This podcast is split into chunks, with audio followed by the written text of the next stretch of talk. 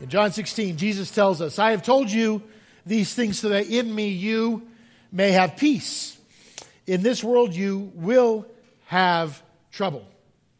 But take heart, I have overcome the world.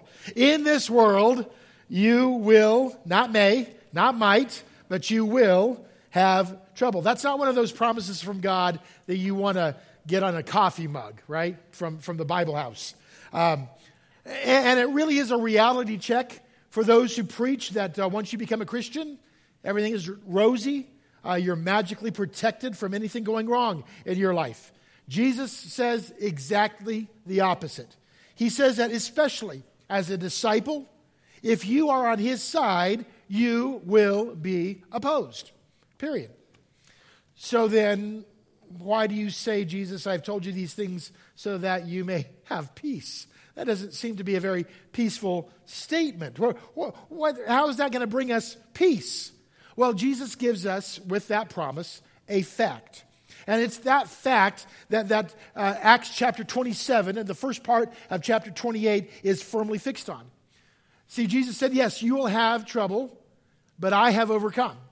He says, I have overcome this world. And so, even though we are still engaged in the battles against the enemies of God's kingdom, we know that the end has already been written. Uh, and this ought to give us courage to face the opposition that our enemy will throw at us. Yes, we do have an enemy. Yes, he will throw opposition to us. There's an old, old story, old preacher story about the devil showing up in, a, in a, an old country church one day. Uh, it was a Sunday, and he shows up and he begins to growl and chase people all around. And, and, and they were screaming and getting up and running out, uh, getting into their cars and driving away as quickly as possible. But in the midst of all this chaos, one old man was just sitting there in the pew, not, not fazed at all. And Satan came right up to him and goes, I'm the devil. Don't you, aren't you afraid of me? And he says, Hey, I've, I've uh, been married to your sister for 35 years. There's nothing that you can do to, shake me at all. Uh, you, you know what'd be cool? Is if we as a church would understand that we are called to never allow our outlook on our life or our outlook on what God has called us to do to be determined by the fact that we have opposition. So sometimes people say, Oh, I'm being opposed. I'm going to stop. I'm, I'm, not going to do anything because I'm, I'm being opposed and, and I don't like that opposition. You know, this, this is really what Paul is going to demonstrate us uh, demonstrate for us in his crazy adventures found in chapter 27 and the, the first part of chapter 28. That Paul will not allow his outlook on his life and his ministry to be determined by the opposition that he faces. And, and, and by the way, though we will never, ever, should we ever give our enemy, the devil, more credit than he deserves, we should know that he will be at work. He will utilize the obstacles that are in our life to try to derail us from the path that God has put us on, both as individuals and as a church. You see, God has a path for Paul. In, in this last part of, of Acts, we've seen it. Do you remember? Where, where does that path lead, Paul? To Rome, remember? He, God says, You are getting to Rome. And it's in Rome that the final engagement of the Great Commission will happen. Jesus said, You will be my witnesses in Jerusalem and Judea and Samaria, and then to the uttermost parts of the world. And it's been happening as they have gone out into the Gentile world. And now the gospel is headed to the center of Western civilization. And when it hits Rome, folks, it's going to catch fire so quickly that it will change the nature of the, the Roman Empire. From that point on, the, the Roman Empire will be called the Holy Roman Empire, and Christianity will actually outlast that empire, the empire that once tried to exterminate it. So you can imagine that the enemy, knowing that the gospel is headed to Rome, is going to do everything in his power to stop it from getting there. Now, by the way, as I say everything in his power, here's a side note. Um, the devil, the devil has power, but his power will always be governed, restricted, and put boundaries on by God. You see, the devil is not the opposite of God. It's not like Star Wars and the Force, where you get the, the, dark side and the light side, and they're equal in power and they're always battling. You've got to remember God created Satan. Satan will never, ever, ever hold a candle to God. He will never be his equal. He will never come close to being his equal because we are told that greater is he that is in us as disciples than he that is in the world. And yet, even though we know that he doesn't have the same kind of power that God has, we do see that he has been given a level of influence and a level of, of instigation in our lives. And we're going to see in this passage today, Acts 27, how Satan will attempt to use a storm, a shipwreck, and a snake bite to try to thwart the power and the plan of God. So let's go to chapter 27 of Acts and see, see where we're going to end up here. Before I read this, I, I need to, to let you know that this story actually has good news, okay? The good news is that Satan's strategy was not successful. Um, that's good for good, good news for two reasons. First of all, you can make the case that you're sitting here today as a believer because the gospel got to Rome. I mean, think about it. Once Rome received the gospel, people's lives were radically changed. They began to live the life that God wanted them to live. They began to influence other people, and eventually, kings and kingdoms were overthrown. And, and, people began to have this thirst for a personal understanding of the scriptures. And then there was an expansion of the faith into the new world. And you are a believer because the gospel got to Rome. But secondly, it's also good news that because the gospel got to Rome, it meant that Paul succeeded. He won. He, he was able to overcome the forces of Satan. And if that's the case, so can you. That's the second good news for you. The, the first thing, though, we see thrown Paul's way is a storm. Well, Let, us read uh, chapter 27, starting in verse 1. When it was decided that we would sail for Italy, Paul and some other prisoners were handed over to a centurion named Julius, who belonged to the imperial regiment, and we boarded a ship from Adramyttium uh, about to sail for ports along the coast of the province of Asia, and we put out to sea. Uh, they are starting for Italy, and they've decided to skirt along the coast of the Mediterranean Sea but we have some problems. Now, let, let me ask you, uh, Malia, do we have, is the next verse verse 7 or verse 14? Okay, then don't, don't, go, to, don't go to the next slide yet. See, there, there's difficulty. Uh, in the verses that, that, that are in between verse 2 and verse 14, um, they're trying to sail during winter, which is not the best time to sail on the Mediterranean. Paul knows this. He's not a sailor, but he gets it. He's warning the sailors. He said, we, we should not do this. Let's winter here in this safe harbor. But there was cargo on this ship that the owner of the ship needed to get into Italy in order for him to make a profit. And so he pushed the centurion, and the centurion decided to side with, with the boss and not Paul. Well, something hit with a fury. Let's look at verse 14.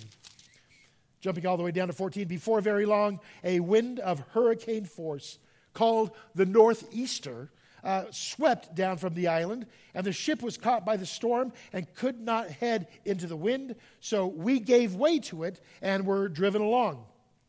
As we passed to the lee of a small island called Cauda, we were hardly able to make the lifeboat secure.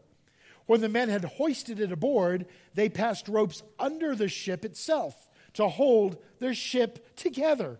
Fearing that they would run aground on the sandbars of Syrtis, they lowered the sea anchor and let the ship be driven along. We took such a violent battering from the storm that the next day they began to throw the cargo overboard. And on the third day, they threw the ship's tackle overboard with their own hands. When neither sun nor stars appeared for many days, and the storm continued raging, we finally gave up all hope of being saved. wow. That is some storm. Now, I, I do want to be clear that we are not told that this storm was caused by Satan. Like I said before, Satan's power in opposing us is limited. Uh, and, and therefore, we got to fight against the tendency to give Satan more credit for the storms in life. I, have got a, a friend in ministry who every time I would see them, I'd say, How's it going? And they'd say, Oh boy, Satan's really got a hold on me. Satan's doing a real number on me. It was always Satan's doing this, Satan's doing that.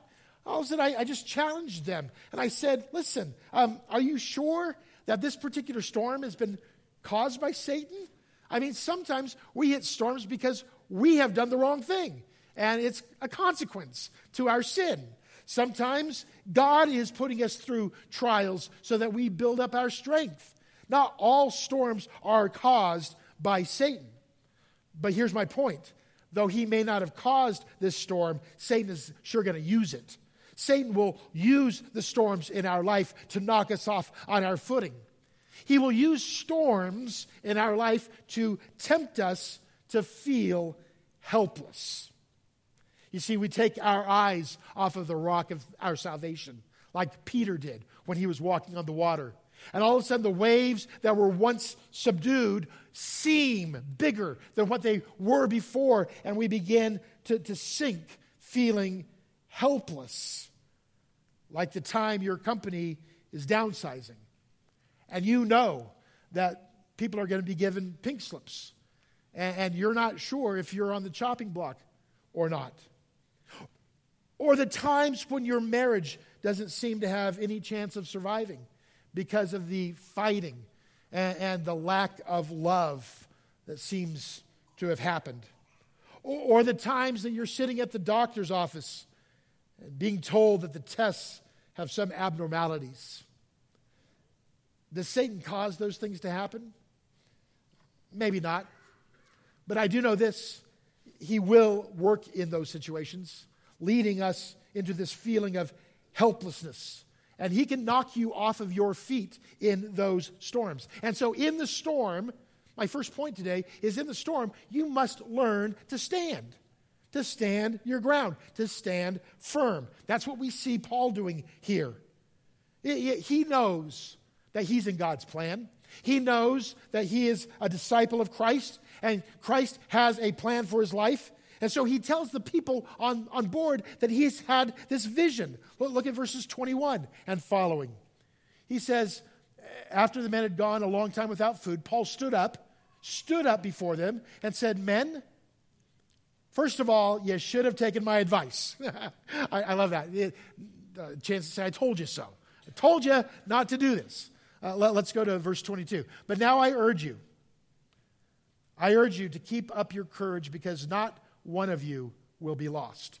Only the ship will be destroyed. Last night, he says, an angel of, of the God whose I am and whom I serve stood beside me and said, Do not be afraid, Paul. You must stand trial before Caesar. Which meant, which meant that he was going to get to Rome. And God has graciously given you the lives of all who sail with you. So, here's Paul's message to the, to the men on the boat Keep up your courage, men. For I have faith in God that it will happen just as he told me.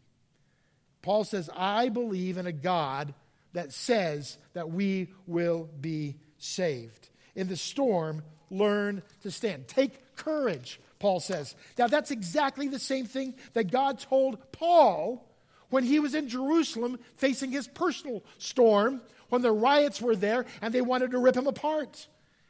He was afraid, but not so anymore. Now, Paul is not fearful. And he tells these people that they must take courage as well. He says, God's got a plan. You can't make me afraid, Satan. I won't fall for that one. You, you see, fear is really behind helplessness, isn't it? Satan's first tactic to oppose God's work in your life will always be to take advantage of your fear. But let me tell you something that I have learned in, in the 45 plus years of being a Christian. The storm that will come is not in control of your life, it's not in control of your future. It, it may be what you're going through right now, but it will not determine your future. Yes, the storm can delay you, it can disturb you, it can disrupt you, but it will not ever, ever destroy you. Too many of us give our futures over to these storms that are hitting our life. But let me tell you, you've got a choice, just like Paul did. And that's the choice to stand and either say, it will be as God says, or it will be as I feared. That's your choice. Are you going to say, it will be as God said, or it will be as I feared? Folks, I, I know what it's like to be in that conundrum and to know that you can put your faith in God. That gives us the strength to continue on in the storm. In the storm, we need to learn to stand. In the shipwreck, point number two, in the shipwreck, we need to learn to swim.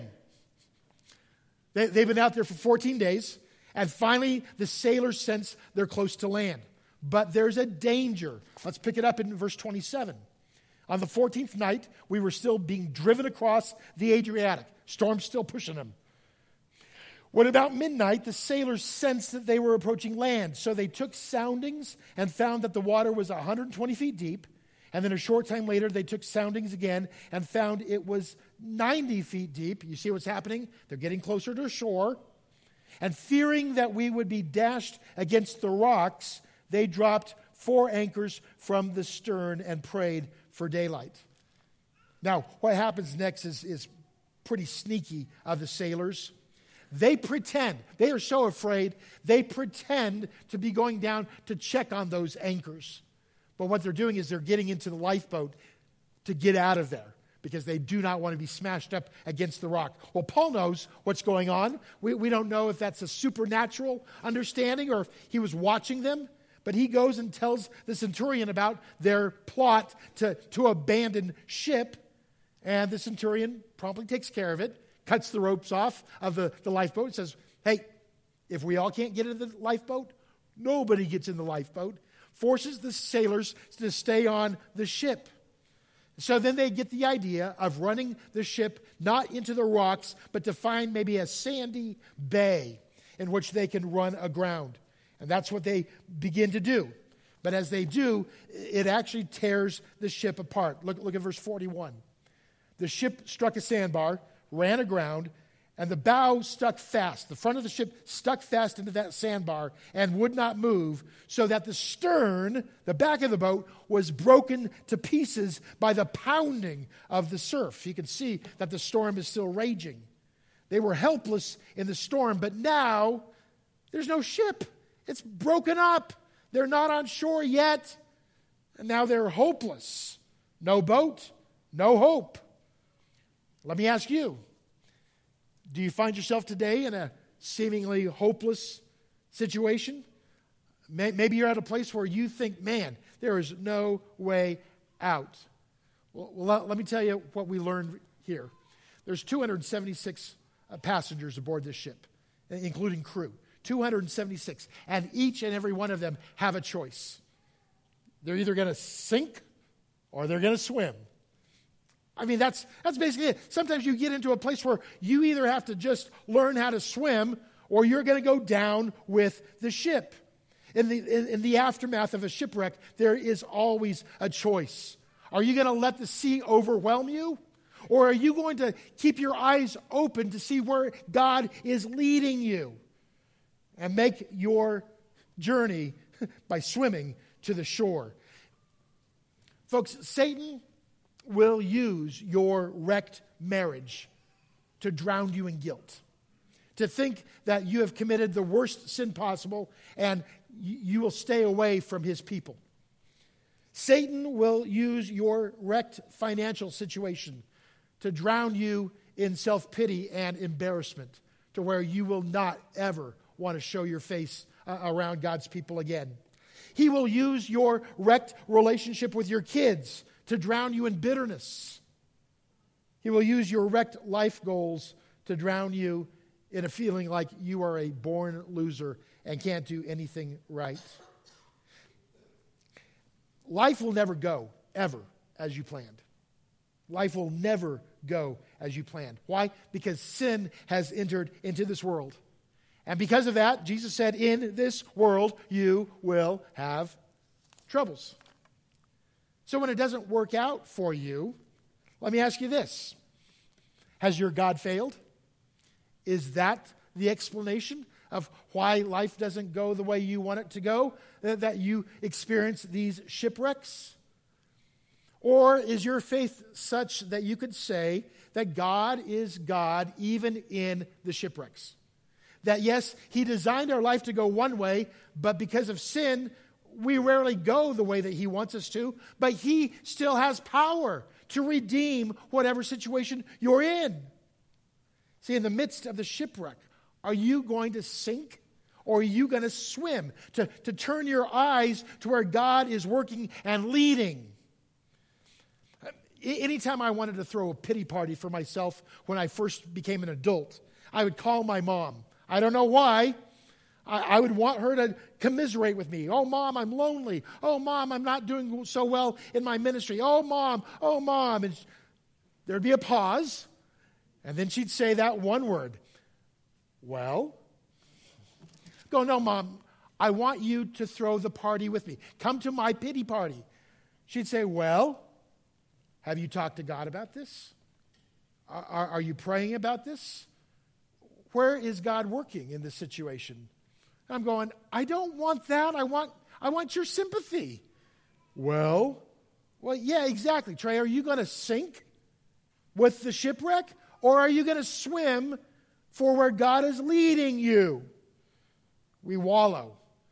We wallow away. We wallow and wallow until we sink and eventually spiritually die. Uh, now, I, I, love how Paul actually has prepared everybody for this moment. Let's go back to verse 33. Just before dawn, Paul urged them all to eat. He says, In the last 14 days, you have been in constant suspense and have gone without food. You have not eaten anything. He's called them on this. You have thrown yourself a pity party. Now I urge you, please take some food. You need it to survive. Not one of you will lose a single hair from his head. Some of us take that to heart. I don't want to lose another single hair from my head, please, God. But after he said this, he took some bread and gave thanks to God in front of them all. Then he broke it and began to eat, and they were all encouraged and ate some food themselves. You, see, Paul is saying, do not just feel sorry for yourself. Prepare yourself. Get some health. Don't act like this is in the, the, the end of the world. You know what happens when you give up hope? You, you, you stop trying.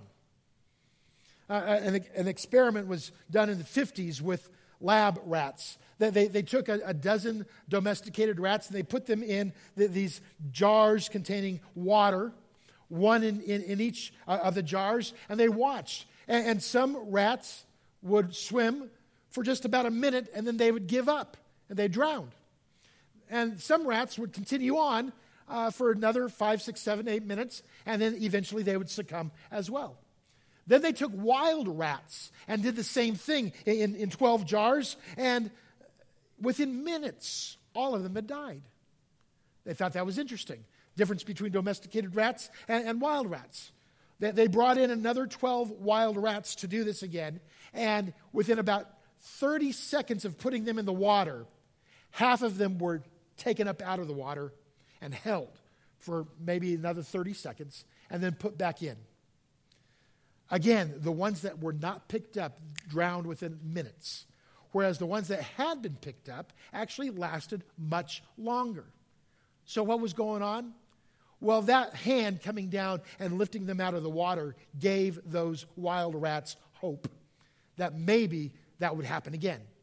So they kept swimming, knowing that there could be a chance that a hand would come down and rescue them. Folks, there's not just a chance that a hand comes down and rescues us. If we are found in God, if we are one of His flock, He comes and rescues us. We need to know that. If we give up hope, we will die spiritually. Paul says, listen, to gain strength, you got to eat. You got to get into the mindset that there's something else to come. This is not the end. God's going to bring us out of this. And so in the shipwreck, you got to learn to swim because God's not done with your story yet. The last thing that we learn actually comes from the next chapter, chapter 28, when we find out where they are. It says, Once safely on shore, we found out that the island was called Malta. Malta is still an island that you could go to today. The islanders showed us unusual kindness, and they built a fire and welcomed us all because it was raining and cold. And Paul gathered a pile of brushwood, and as he put it on the fire, a viper, a poisonous snake, driven out by the heat, fastened itself on his hand. Now, being, being very uh, superstitious, when the islanders saw that the snake was hanging from his hand, they said to each other, Well, this man must be a murderer, for although he escaped from the sea, justice has not allowed him to live. They are expecting him to die because of this viper bite. But Paul shook the snake off into the fire and suffered no ill effects. So, yeah, in the storm, learn to stand. In the shipwreck, learn to swim. And in the snake bite, learn to shake it off. Shake it off. You see, in the storm, we will feel helpless. In the shipwreck, we may feel hopeless. But when that snake bites, it hurts. It hurts. We feel hemmed in. We feel trapped. We feel like we are destined to die. So let me ask you this Why do we fear our enemy, the devil? Well, part of that may stem back from the Garden of Eden when God was meting out the punishments and he, and he curses the serpent in this amazing prophecy. In Genesis chapter 3, he says, I will put enmity, hatred, strife between you, talking to the snake, and the woman between your offspring and hers. Now, some people think, well, that just means that there is this going to be this hate relationship between mankind and snakes. Sure, that could be. But there's more, actually, because God's not just talking about physical snakes, He's talking about the ancient serpent, Satan. Okay? And, and, and Satan loves to show up in this form. We see him again in Revelation as this great serpent, this dragon. Why? Because he knows that that will freeze us. It'll freeze us. It's kind of like when I would take my daughter to uh, the zoo and we'd go to the reptile house, and every time it would be like she forgot that the, in the reptile house there will be reptiles. And so we're dooba dooba doo, we're walking into the reptile house, and all of a sudden she goes, I go, what? She goes, there's snakes. Go, duh, it's the reptile house. Last time we were here, guess what? They had snakes. But that's, that's what Satan does to us. He wants to sneak up on us and go, ha, ha, so that we'll just freeze. But here in this passage, Paul isn't afraid. Why? Because he knows something that I want you to know today that Satan has already been defeated. Thank you. There better be amens in that. There better be, yes, I'm excited about the fact that my enemy is already rendered helpless and hopeless and impotent in, in, in, in my God's whole scheme of things. You see, Genesis 3:15 continues, and he, the seed of the woman, the descendant of the woman, will crush your head, talking to the serpent. Yeah, you'll strike his heel, but he will crush your head. Folks, this is the very first messianic prophecy, the first prophecy about what the Messiah will do. That there will be a victory that the Messiah will have over the devil. And it's not just a prophecy, it's a promise, it's a plan. And it all came about on Calvary as the enemies of Jesus would, through the influence of Satan, crucify the Son of God. And in that way, it was like the serpent bruised, struck at the heel of the, the seed of the woman. But three days later, folks, three days later, the other part of the prophecy came true. At Jesus' resurrection, the head of the serpent was crushed. You see, Jesus didn't just say, One day I will overcome the world. He says, Take heart, I have already overcome the world. Through his sacrificial death, the power of Satan was decimated. He has no more say in what happens in our life. Oh, he can influence us by using storms and shipwrecks and snake bites, But it's like in basketball when you, your, your opposing team does a flagrant foul. They, they wanted to elbow you, they wanted to pull you out, but guess what? They get ejected. They're gone. They're not playing that game anymore. Satan's going to try to poison us, folks. He's going to remind us of our past. He's going he's to show us all the ways that we failed him in the present. But as a famous bumper sticker once declared, next time Satan reminds you of your past, you remind him of his future. Amen? Good. So shake it off. So, yeah, you have fallen short of God's glory. You, you, you've sinned. Satan doesn't control your destiny anymore. You still struggle. But guess what? Satan cannot take away take you away from the love of God, which is in Christ Jesus our Lord. Shaking it off means you're living in grace. You're, you're not living with the devil's accusations anymore. You're not living in ungodly guilt. Too often we allow that bite to set in, to sink in, to do us in. And we let the enemy convince us that we deserve what we're getting, the, the, the, pain that people inflict on us, that we can do nothing about our sinful nature. But let me tell you what, in the book of Revelation, chapter 12, we read of a war that was going on in heaven between Michael and the commanding the, the, the forces that he was commanding, and the devil and, and the forces that he was commanding. And it says this He, the devil, was not strong enough. And they lost their place in heaven. And the great dragon was hurled down that ancient serpent called the devil or Satan, who leads the whole world astray. He was hurled to the earth and his angels with him. Then I heard a loud voice in heaven say, Now have come the salvation and the power and the kingdom of our God and the authority of his Christ. For the accuser of our brothers, who accuses them before our God day and night, has been hurled down. They overcame him. How? By the blood of the Lamb. Folks, that seems to me that the timeline went like this. Once Jesus died and was resurrected, guess what? Satan had no more power over the believer because now we have the authority of Christ, the blood of the Lamb. That overthrow means that he can no longer accuse us because the, the blood of Jesus is stronger than the sting of sin and death. Let me give you the good news Satan has no more power over you. Why? Because the Holy Spirit lives inside of you if you were a believer. And he now controls your life as a disciple. So you have need no fear what the enemy can do. You know, I, I hear Christians all the time pray, Lord, bind Satan. Oh, bind the enemy. Bind him. My Bible says in James chapter 4, verse 7, no, no, no, no. You resist the devil, and he will flee from you. Oh, Lord, take him away. God says, No, I don't need to take him away. Why? Because what Jesus said to us in Luke chapter 10, he says, I've given you authority to trample on snakes and scorpions and to overcome all the power of the enemy. And that doesn't mean those great snake revivals in the Appalachian Mountains, by the way. In context, Jesus had just sent his, his uh, disciples out to do a test ministry run, and they came back excited that even the dark powers submitted to them. So, yes, we are aware of his schemes.